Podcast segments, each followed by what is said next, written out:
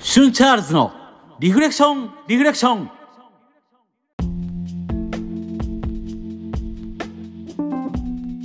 皆さんどうもシュンチャールズです。この番組は普段は仕事をしながらお休みの日はサンデーミュージシャンバンドマンとして活動している僕シュンチャールズが大好きなアニメや音楽ゲームなどのお話から日々過ごす中で出会った心に響いたもの。リフレクションをテーマにお話していくサブカルトーク番組です。えー第14回です。ありがとうございます。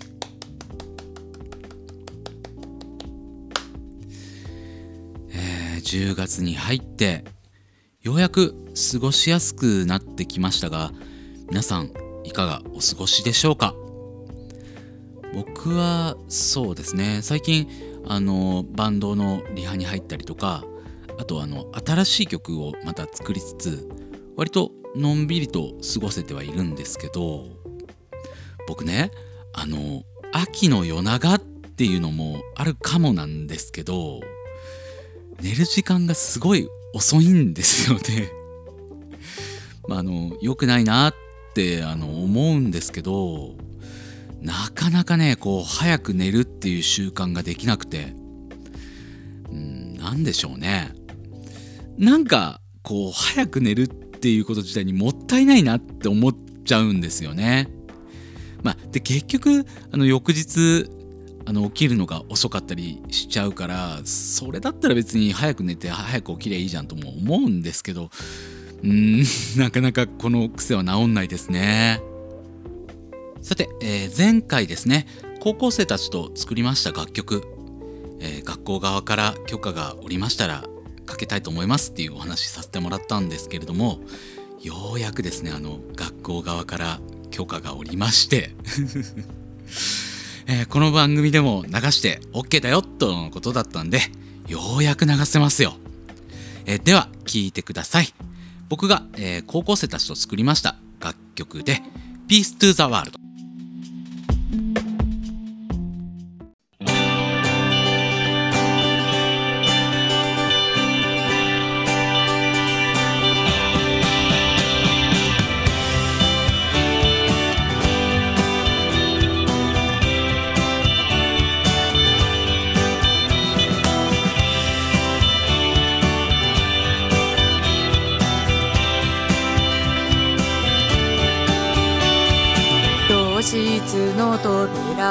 けるとみんなの笑顔が咲いている。猿おはようの声が青空にこう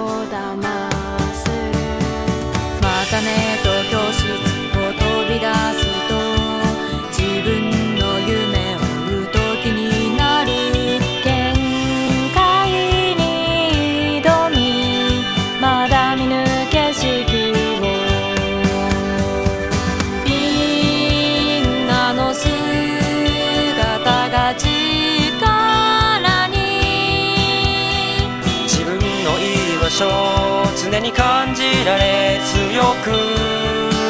なれ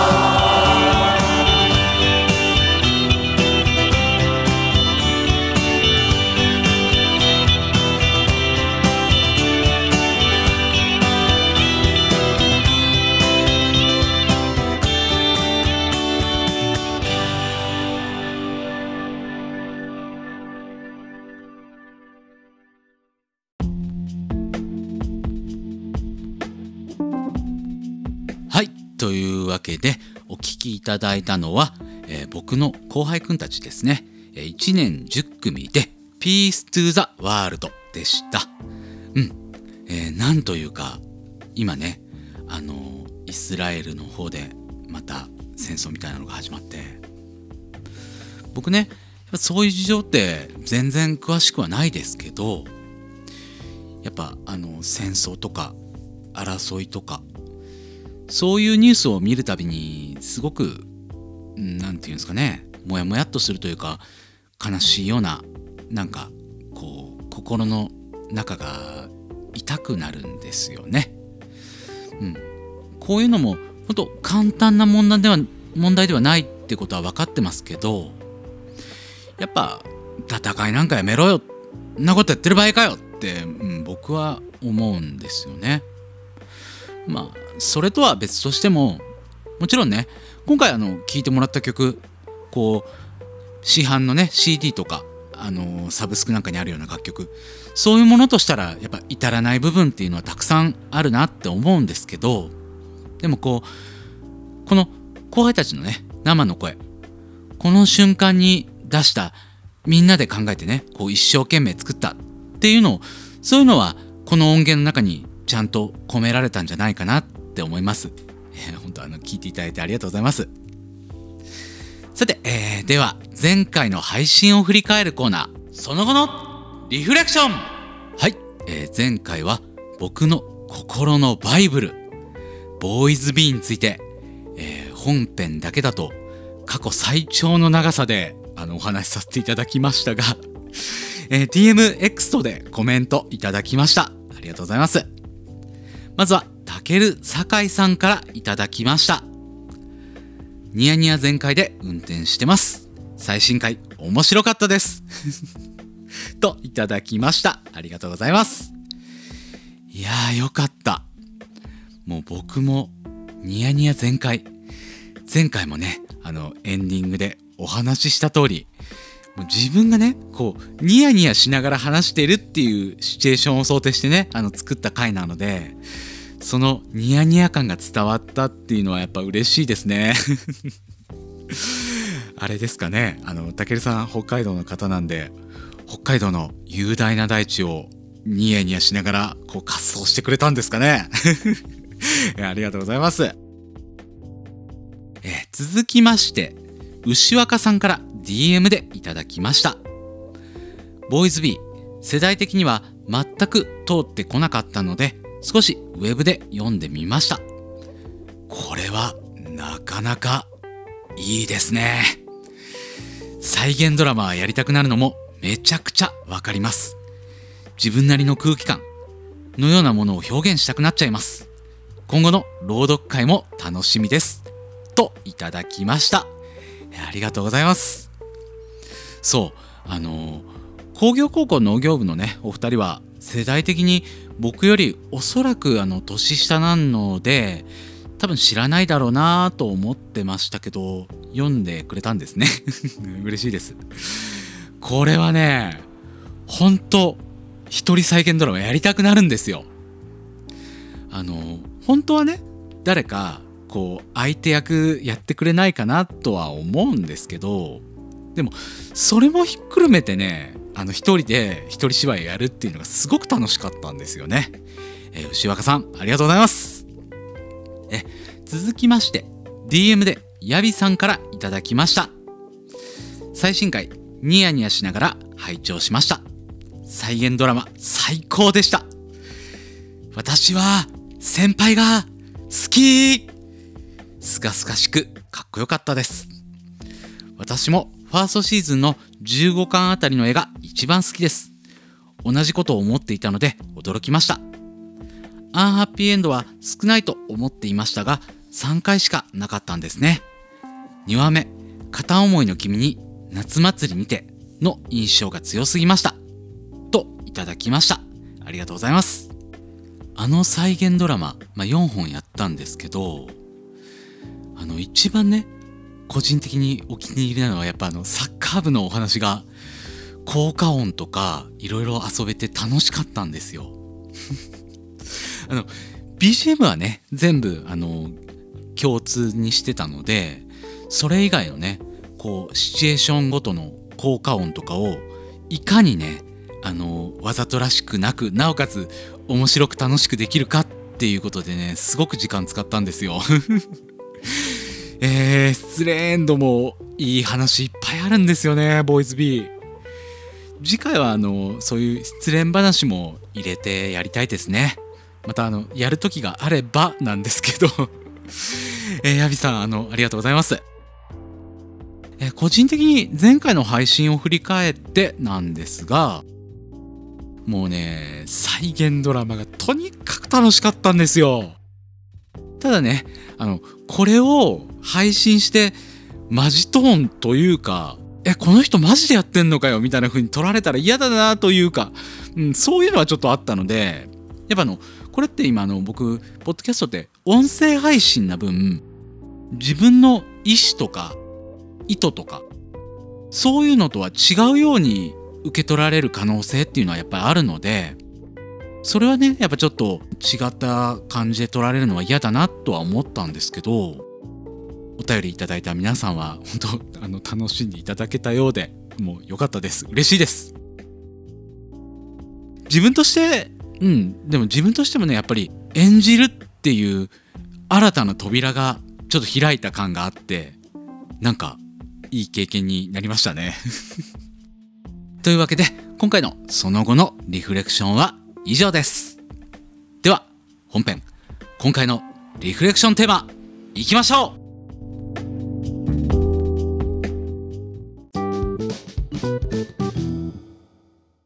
では本編です、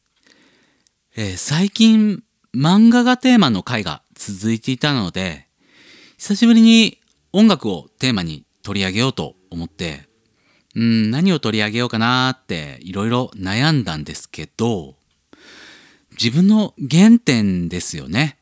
うん。このバンドはいつか取り上げよう話そうって思ってたんですけど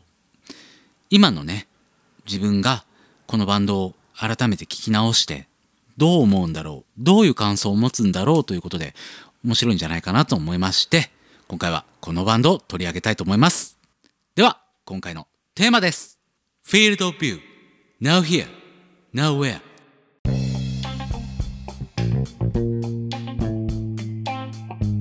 というわけで今回は僕が生涯で一番影響を受けたと言っても過言ではないバンドフィールド・ビューについて語っていきたいと思います、えー原点回帰というかこう自分の中でねあのーいろんなバンドにリフレクションするタイミングってあるんですけどフィールド・ビューはもう常というかもちろんねあのその時でハードロックが好きだったりとかあとそうだなジャズが好きだったりとかブルースが好きだったりとかそういうのってもちろんあると思うんですけど自分のね音楽の中心にあるのはいつもこのバンドなんだなって改めて思いますね。フィールドビューって名前は聞いたことあるけどって方も多いと思いますのでまずはバンドの概要からいきたいと思います。フィールド・ビューは1994年にボーカル浅岡優也。ドラム小橋拓人。ギター小田隆。キーボード阿部淳の男性4人組によって結成されたバンドです。1994年2月9日ビーイング傘下のレコード会社ZAIN RECORDS から前身バンド view のバンド名でデビュー。 view 時代にあの時の中で僕らは迷わないでのシングル2枚をリリース。1年後の1995年5月15日。それまでの明るくラフなスタイルからダークトーンのスーツ暗い背景をバックに FIELD OF VIEW として再デビュー。ファーストシングル「君がいたから」はドラマ「輝く季節」の中での主題歌として。セカンドシングル「突然」は CM ソングとして122.4万枚の大ヒットを記録。サードシングル「ラストグッバイ」リリース後にキーボード阿部淳が脱退。フォースシングル「だんだん心惹かれてくのみ」3人体制となっています。5枚目のシングル「ドキ」からベース新津健二が正式加入。ドラムベースギターボーカルのいわゆるロックバンドとしてのフィールドビューに進化。レーベル移籍ベスト版リリースなどを挟みながらバンドは自作曲制作を中心にしロックバンドとしての実験や探求を始めていきます。2001年にレーベルを古巣のザインレコーズへ戻し権利関係の問題によりバンド名を再度変更。ザ・フィールド・ビューとなり夏の記憶新キロをリリース。それまでのサウンドとはまた違う路線を模索するも2002年に解散を発表解散ライブを東京と大阪で行いそれぞれの道へ進みますが解散から10年後の2012年10月ライブイベント「ビーイングレジェンドにて一時的な再結成。しかしこのライブにはギターの小田隆は不参加。さらに8年後2020年デビューから25周年のこの年にボーカル浅岡優也ドラム小橋拓人の2人で再始動。新曲未発表曲を含むベストアルバムエクストラレアをリリース。ライブ新曲リリースと行いバンドは現在も活動中と、えー、ざっとの概要説明ですがそう実はフィールドビューってデビューする前にビューっていう前身バンドでデビューしてるんですよね。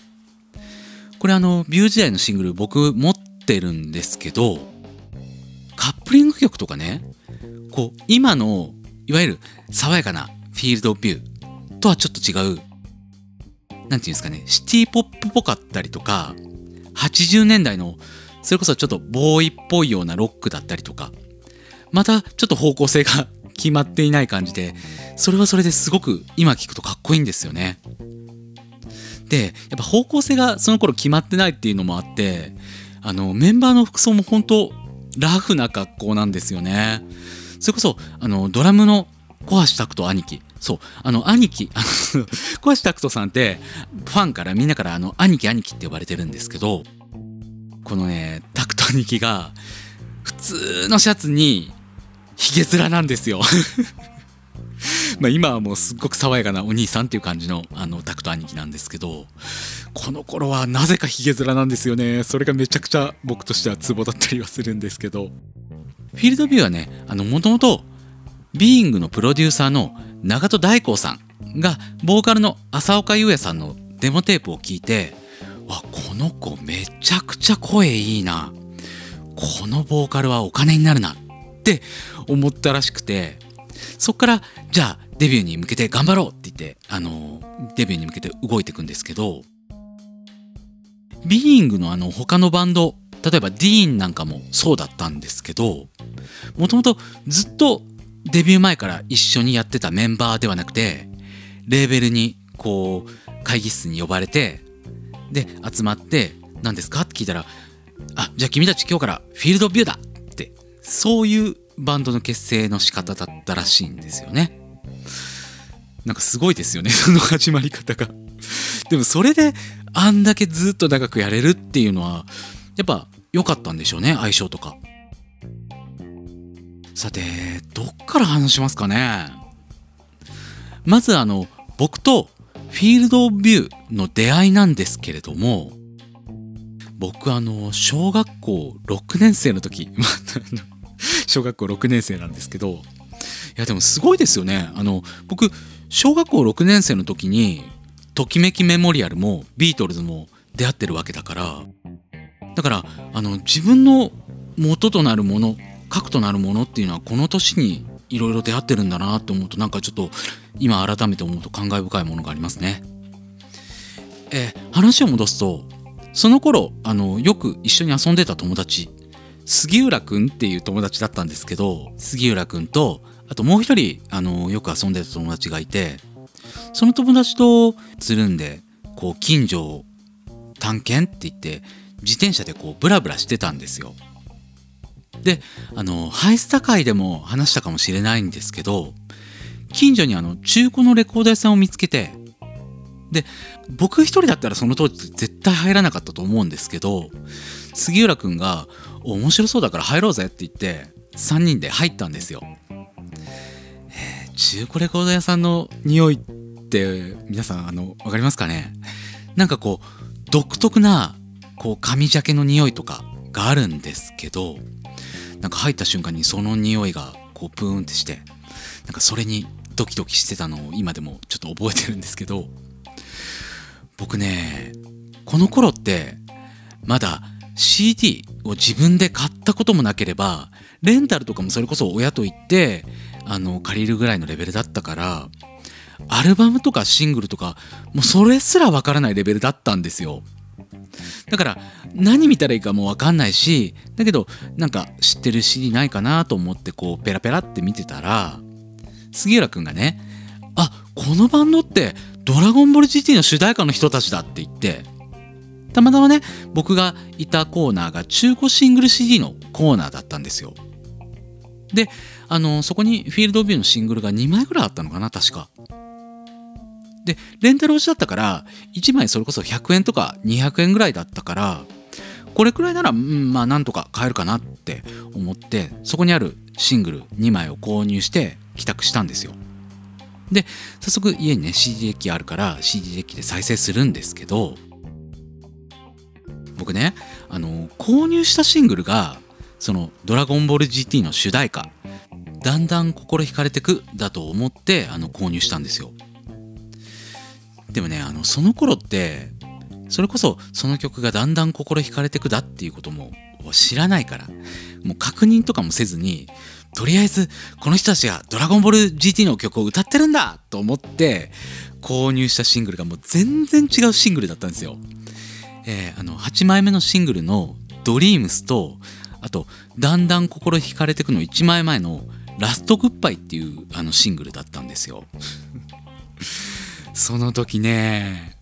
あの最初に聞いたのは「ドリームスだったんですけど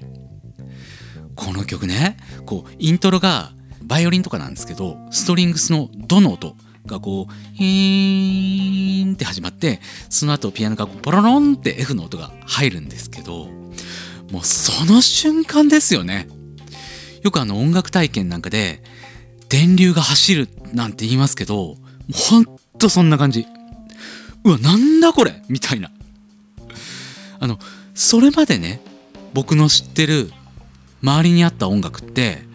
父親が聴く演歌かまああとは兄貴とか母親が車に乗る時にかけてる安室奈美恵とかスピードとかもうその頃のヒット曲こうちょっとシャカシャカした音楽で僕ねなんか兄貴がねそういうのが好きだったっていうのもあってあんまり好きじゃなかったんですよそのその頃のヒット曲って。まあ、今は別に普通に聴いてかっこいいなって思うんですけどそういう音楽とは明らかに違うなんか大人な感じというかかっこいいなとかそういうんじゃなくてなんかすげえぞなんかちげえぞみたいなもうそう思ってものすごくドキドキしたんですよね。でこの頃あのカラオケとか流行ってたから家族でよくあの行ってたんですけどいやードリームスよく歌ってたななんでしょうね。なんかその家族の前で背伸びがしたかったんでしょうね僕。俺こんな曲知ってるぜみたいな。でそっからもっとあのーシングルをね何回も何回も聴いてもっといろんな曲聴きたいなと思ってでまたねあの中古レコード屋さんに一人で行ってアルバムのあのシングルコレクションプラス4まあねこれが最高だったんですよ。こう再生した瞬間にね流れるこのギターのこういうリフから始まるんですよ。これがねもうめちゃくちゃかっこいいと思ってもうこれを聞いた瞬間に心をこうギュッとわしづかみされたような感じですよね。でそのままね聞いていってもうだんだん心惹かれていくなんかは当然で。で7曲目の突然。もうねうわこれめっちゃいい曲だって CM で聞いて思ったけどずっとタイトルわからなかったやつじゃんと思って。そう当時ってこうサブスクもなかったしネットもないからもういい曲だなって思ってもその時に調べない限りもう調べようがないんですよ。だからねもうその瞬間うわ出会っちゃったみたいな。もうほんと全て偶然だなって思うんですけどでもほんと出会うべくして出会ったというかもうそんな感じですよね。うん。でもうそっからはもう続婚ですよね。もうずーっと中学校の頃は聞いてましたねフィールドビュー。でその後ねあのファンクラブがあるっていうこともね知ってもうファンクラブにも当然のように入会してでシングルもねそっからずっと追いかけてって。で新譜買うたびにねあの利用してた本屋さんがあったんですけどそこのね店員さんとも仲良くなってあのポスター掲載終わったらくださいねって言ってポスターもらって部屋の壁とかにずっと貼ってたなで僕がねあの中2くらいの頃ようやくあのネットが普及し始めて我が家にもパソコンが来たんですよ。でインターネットでねあのファンサイトってあってそこでもう顔も知らない。でも同じバンドを好きっていう不思議な関係ですよね。まあ今だったらそういう SNS とかあるかもしれないですけどその当時はやっぱそういうファンサイトで掲示板ですよね。そこであのいろんな話したりとか歌詞の考察したりとか。であのこの時間にじゃあみんなで集まってチャットしましょうよって言ってチャット初体験したりとか。いやあのねそれが中学校2年生の自分には楽しかったんですよ。もうとにかく楽しくて。であのそこで仲良くなった人があのそうさっきあの僕ビューのシングル持ってるって言ったじゃないですか。それもそのファンサイトで知り合った人があの近所のレコード屋さんで私これ見つけたんでよかったらあげますって言って僕探してるんですよって言って言ったらくれたんですよ。いやーうんなんかそのシングルも未だに大事にとってますね。であの中学校3年生の時ですよね。初めてフィールドビューのライブにも行ったんですよ。中学校3年生ですから。だからもうちょっと背伸びしててもやっぱその自分が住んでるところから結構離れたところなんでだから大冒険ですよね。またそのツアーがあのフィールドビューって普段はホールツアーが結構多いんですけどそのツアーはねあのライブハウスのツアーだったんですよ。だからドキドキしながら行きましたね。うーんそのライブもでも結局そのライブってあの確かあの僕が住んでる地域だと23回公演があったんですよ。だからそれ全部行ったんですよね僕。うーん。でそのライブ自体はすごくなんかみんなでこうワイワイワイワイってこう踊るような感じのライブだったからすごく楽しかったんですよ。だけどその後ですよねあのレーベル移籍なんかがあってで世間の流行りもやっぱりだんだん小室系から宇多田ヒカルとかそういうケミストリーだったりとか R&B とかが結構世間の主流というか流行りになってきた時期ぐらいだったんですよ。であのフィールドビューもレーベル移籍してでさっきもあのお話した「あの夏の記憶と蜃気楼」っていう曲なんですけどなんかフィールドビューがレベル移籍したらいきなり R&B っぽいようなノリになっちゃってうーんこれどうなの？みたいな風に思ってたら解散ってなっちゃって。あのその解散っていうことを僕知ったのはあのファンクラブ電話って言ってその当時あのネットでももちろんあのフィールドビューの情報って知れたんですけどそのファンクラブ専用のダイヤルがあったんですよ。あの今週電話すると今週フィールドビューがこういう活動しますよみたいなテレビ出ますよみたいなのを流れる音声みたいなのがあったんですよ。それでフィールドビューは解散しますと。であのつきましては東京と大阪でライブをやりますので先行チケットを販売しますと。えマジかよみたいな風になっちゃったんですよね。うん、まあでも解散ライブは当然行きましたよ。もう僕あの高校生だったんであのチケットだけはねちゃんと取ってであのライブがね平日だったんですよだからあのもうその時だけはもうどうしても行きたいと思ってじゃあ朝あのね親にじゃあ学校行ってくるわって言って行ってきますって言ってこう家出てであの学校とは反対の駅の方向に走ってってであのその時ねバイトもしてたんでバイト代とお年玉をねもう切り崩してで新幹線で東京渋谷公会堂まで行っていやーラストライブ行きましたね。今あのファイナルライブスーペリアファイナルライブって言ってあの DVD にもなってるライブなんですけど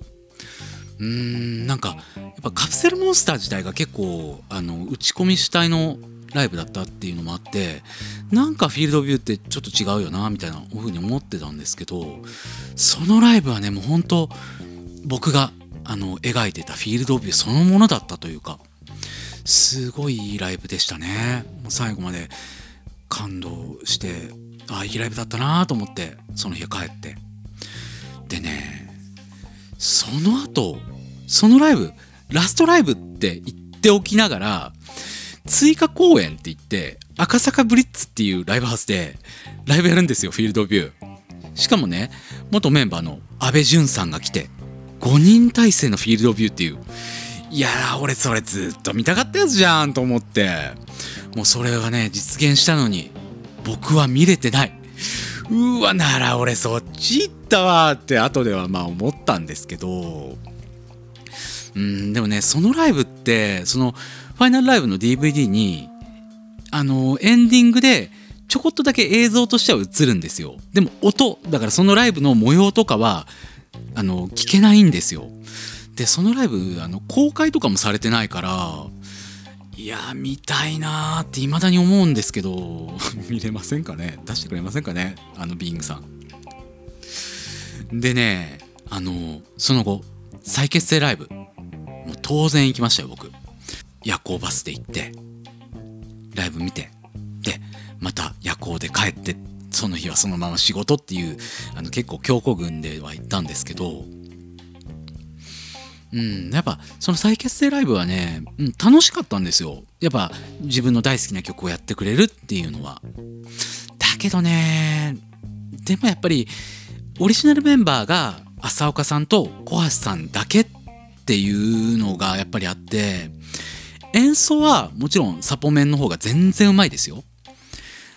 だけどね、やっぱなんか違うなって思っちゃったんですよね、そのライブは。だからなんでこんなに僕はフィールド・オブ・ビューが好きなのかなってその後ゆっくり考えてみたんですけどやっぱりあの楽曲がもちろん好きっていうのはあるんですよ。だからずっと今でも聴いてるんですけどそれ以上にやっぱりあのフィールド・オブ・ビューっていう人たちが出す音その人たちが作り出すあの間とかそういうものが僕は好きだったんだなって思ってうん、だからできればオリジナルメンバーでまたやってほしいなっていうのが今僕が正直に思うところではあるんですけどでもやっぱ活動していてくれるっていうのは本当にすごく嬉しいですよね。僕ねあの結構あのこのあの配信の初めのあの今回じゃないですよもっと前の方の回でいつかフィールドビューのあのサポートギタリストになりたいですって言いましたけどもう本当ずっとやり続けてほしいなって思ってますね。うんというわけで、えーまずは前半、えー僕とフィールドビューについて語りました。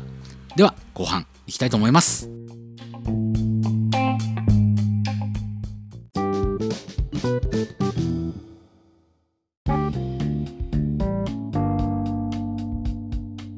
はい、えー後半はですね、アルバムのレビューなどをしつつ、僕の好きな曲で作った、えープレイリストを発表したいと思います。そうあのこのプレイリストを発表するのはいいんですけどフィールドビューってサブスクにないんですよね。うんだから大変申し訳ないなって思うんですけどもしねあのこのレビューなりあのプレイリストなり聞いていただいてああちょっと聞いてみようかなと思ったらぜひあの皆さん聞いていただけると嬉しいなと思います。えーフィールドビューはねあのザードの時も僕分けたんですけどざっくり大きく分けて3つの期間に分けれると思うんですよ。まずはファーストアルバムからシングルコレクションプラス4までのザ・ビーイングサウンド期。それからサード・フォースアルバムラブリー・ジャブリー。あと 15th カラーっていうアルバムあのベストアルバムがあるんですけどそこまでが、えー自作曲メインのロックサウンド機そしてカプセルモンスターから解散までの打ち込み多様瞑想機となると思うんですよね。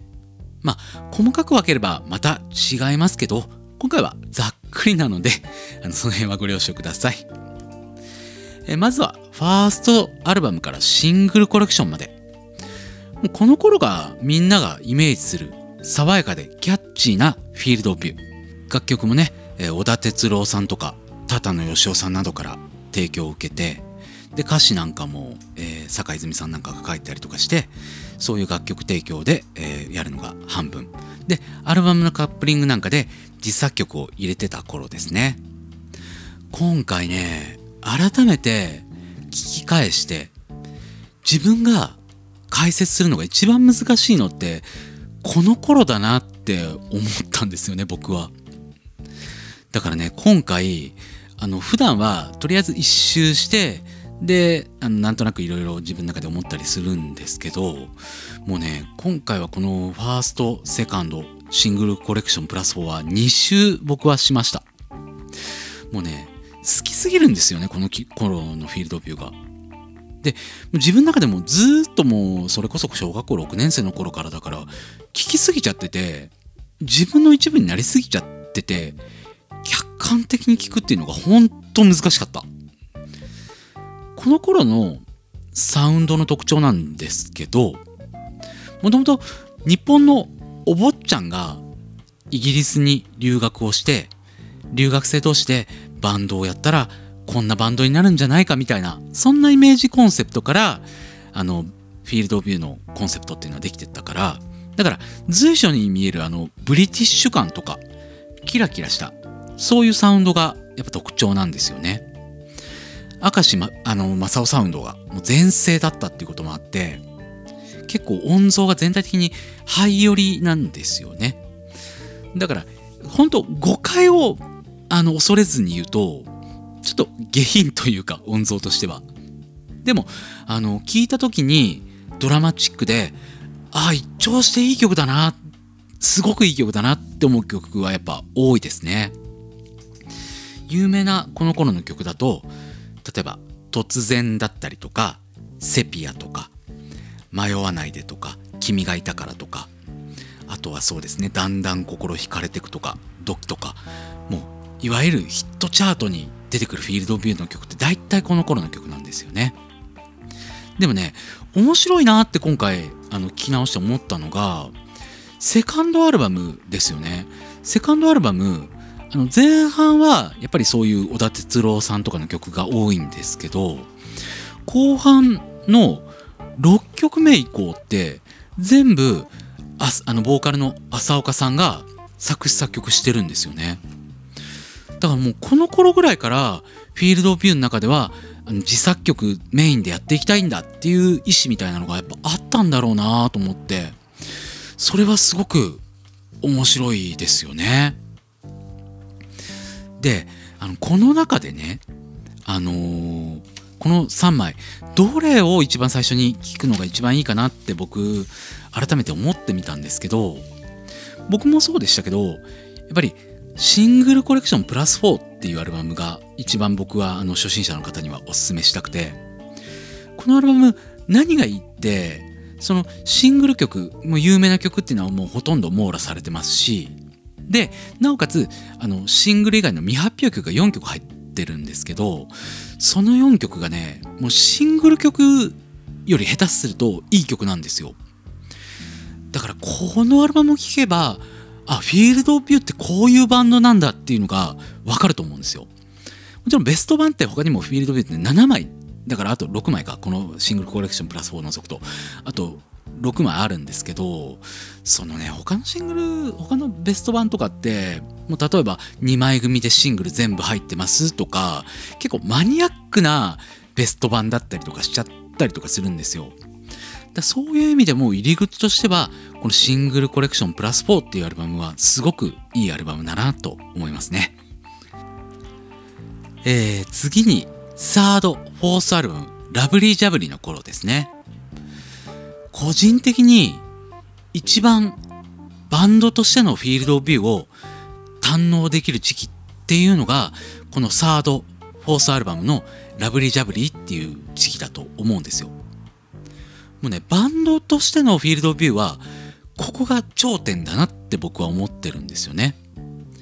それまでの明石正夫サウンドだシンセが随所に多用されてるそういう音像からよりバンドアンサンブル中心。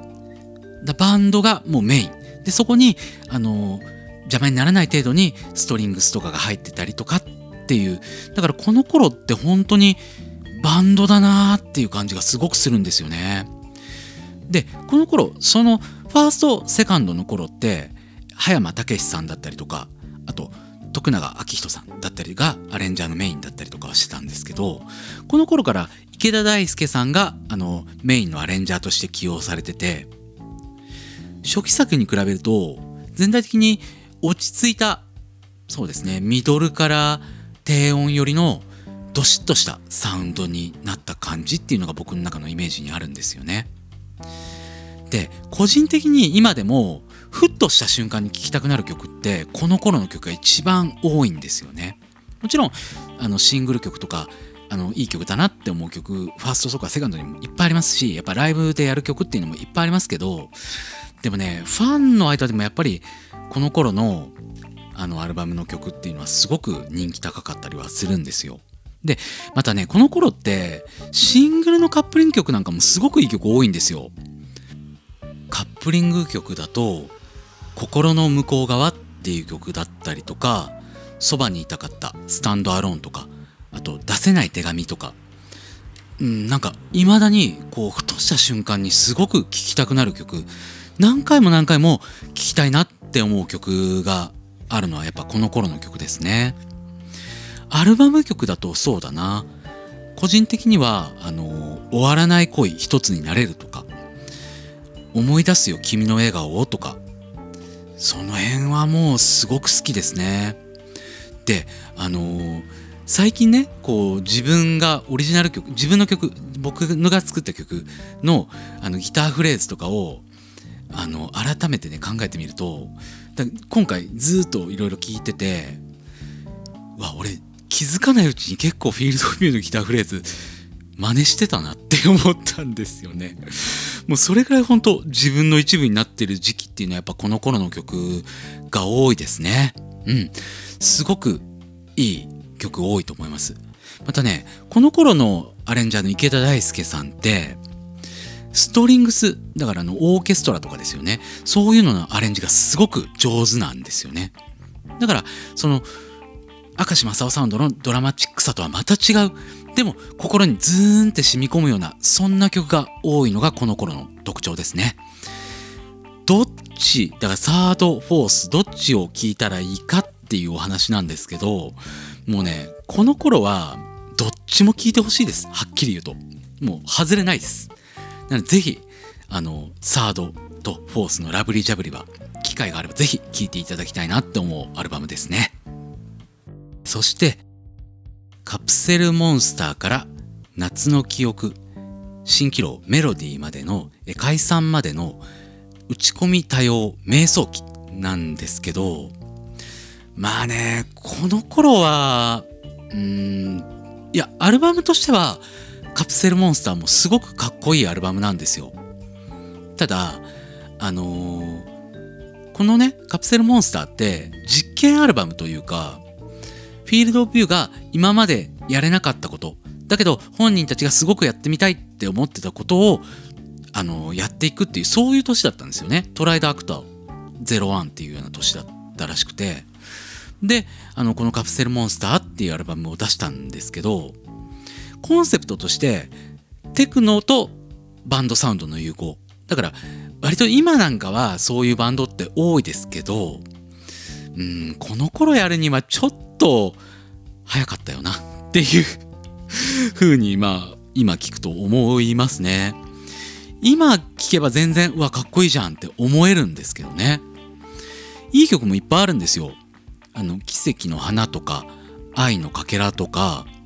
あと、僕らはもう一度やり直せるからだったりとか。もちろんねあの今まで通りのフィールド・オブ・ビューらしい「さよならと青空」とか「夏の雨」とかそういうのもすごくいい曲なんですけどねただ全体としてちょっと不穏な感じっていうのはなんかこの頃から なんかプンプンはしてましたよね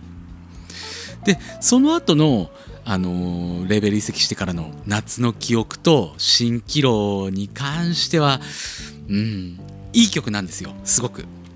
ただこれをバンドでやる必要はなかったんじゃないのかなっていうのが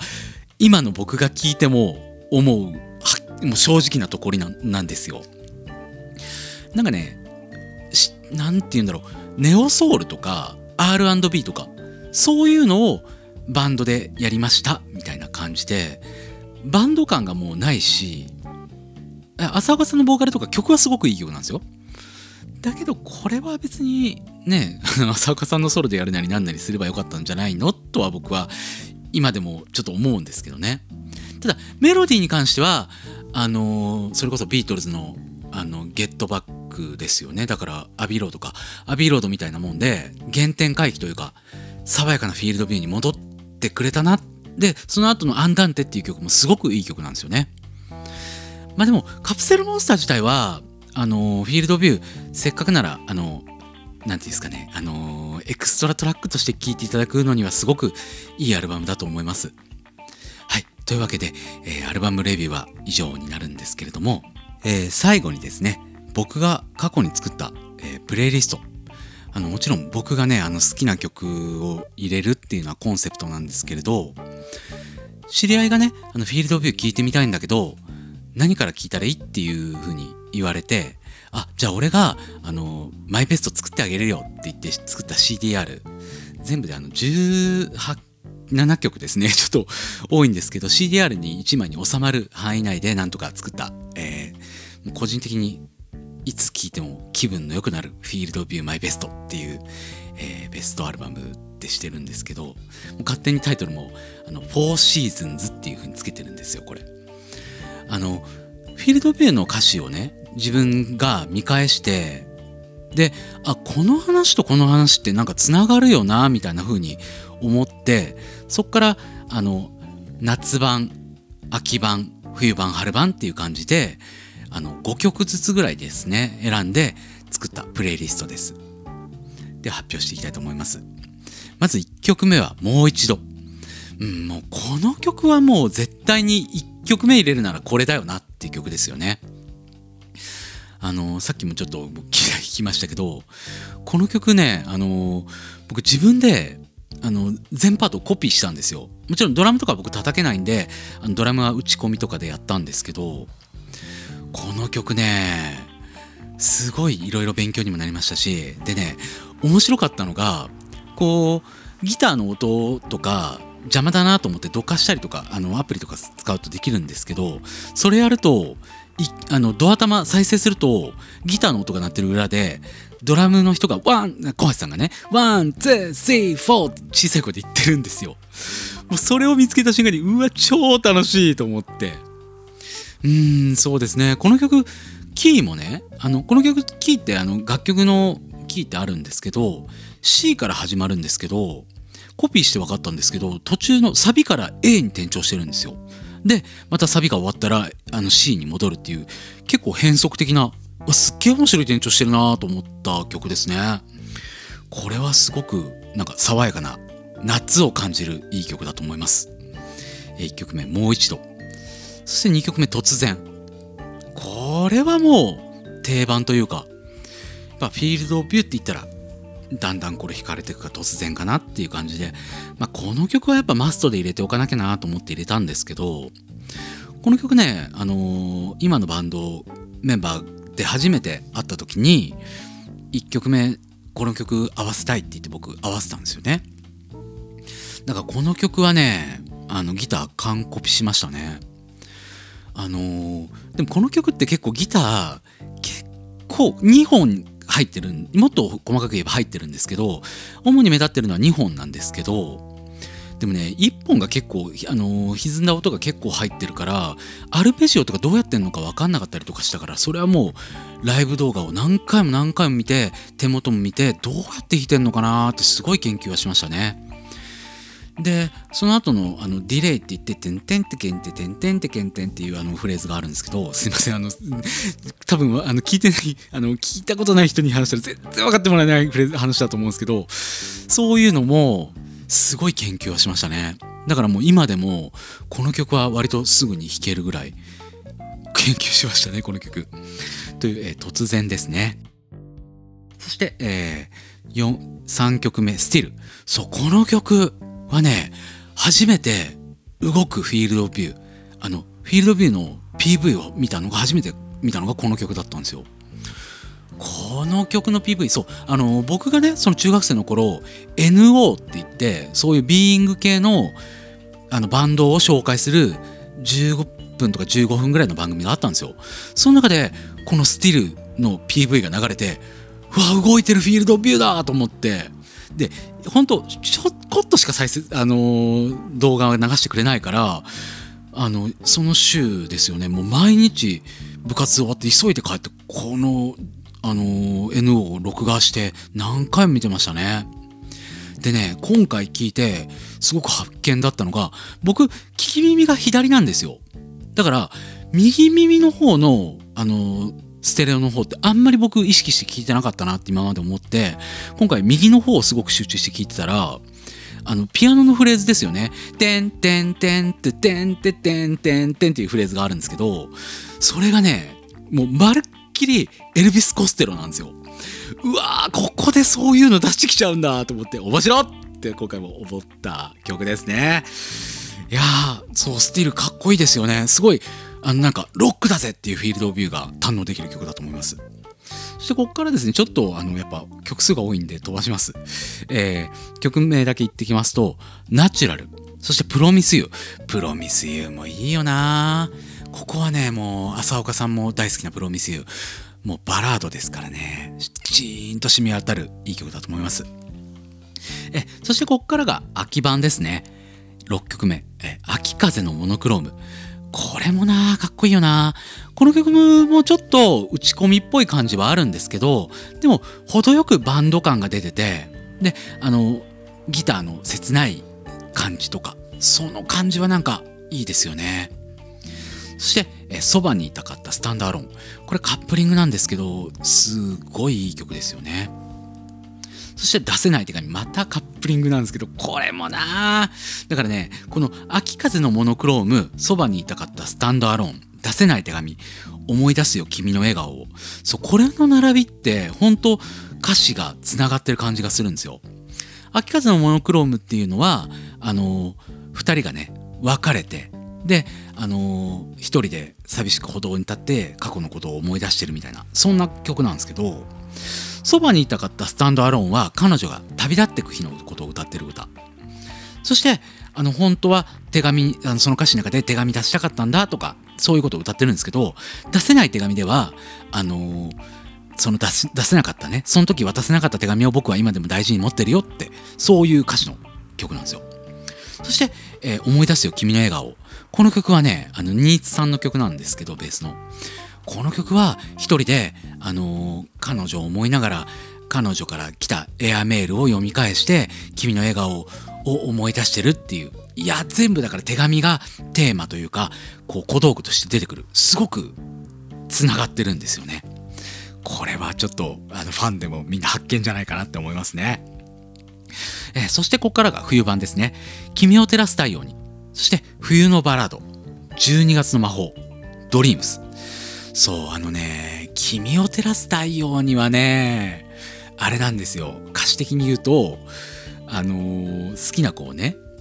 ね好きだった子にあのー僕がそばにいるからって言うんですけど結局いい人止まりで終わっちゃうっていうまあそういう曲なんですよ。そしてあのその後の冬のバラードですよね。冬のバラードはあのその女の子と休みの日にじゃあここ行こうねっデートしようねって言って街でこう待ってるんだけど彼女は来ない。え僕寒いんだけどなんで来ないの？みたいなそういう歌詞なんですよ。だから結局僕はいい人止まりだったんだなっていうところでそこでオチがついてからの12月の魔法12月の魔法はあの僕あのクリスマスで一人ぼっちですみたいな そういう曲なんですけどだから結局いい人止まりで僕終わっちゃったなっていうそういうつながりでうまくここでまとめれたなって僕では思ってますね。まあ、ドリームスはねもうこれはそのつながりつながらない関係なくあのメジャーじゃなかったとしても僕がとにかく好きだから入れたかったっていう曲ですね。えそしてこの後、えー終盤桜咲くこの場所であの頃の僕に Beautiful day 君がいたからと、えー桜咲くこの場所でこの曲はもうあのーファンの間でもすごく人気が高いし僕もこの曲すごく好きなんですよ。なんかワクワクする。春あの新しいことが始まるなっていうそんな気分になる曲ですよね。そしてあの頃の僕にこれはそうですねあの5月ぐらいでなんかあのゴールデンウィークぐらいで昔の友達とかと久しぶりに会ってあの頃懐かしいななんて思えるそんな曲あったかくなる気持ちになる曲ですよね。僕ねこの曲中学校の頃この曲とあとビートルズの「イエスタデー」か「レッド・イット・ビー」かあとはジョン・レノンの「イマジン」を聴いて日曜日を締めるっていうことをなぜか中学校の頃やってたからすごくこの頃のことを思い出すんですよねこの曲聴くと。そして、えー Beautiful day、まあ、これは卒業ソングですよね。もう定番というかすごくいい曲ですね。そして最後にデビューシングルの「君がいたから」で締めると。うんいいプレイリストだなと思います。ぜひねあの機会があったらまあシングルのカップリングとかもちょっと入れちゃったんですけど今あのベスト版まあそうですねシングルコレクションブラス4には入ってないですけどでも今ねこういうカップリング曲とかもベスト版に入ったりするんでぜひあのこの機会に聴いていただけるといいかなと思います。えー後半フィールドビューのサウンドとそして僕の大好きなフィールドビューの曲を語るでした。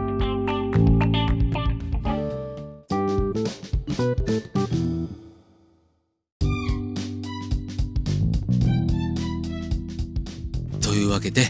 今回は大好きなバンドフィールドビューについて語ってみました。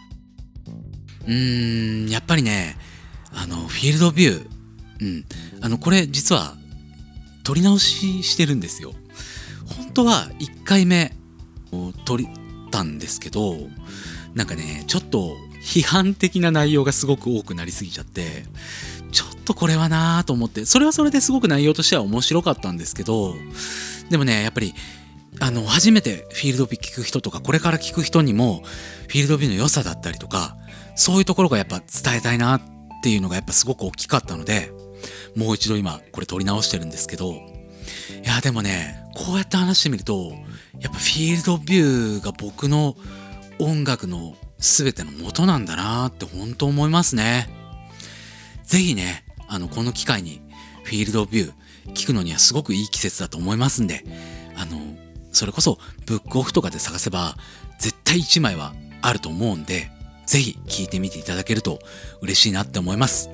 えというわけで今回のリフレクションテーマでした。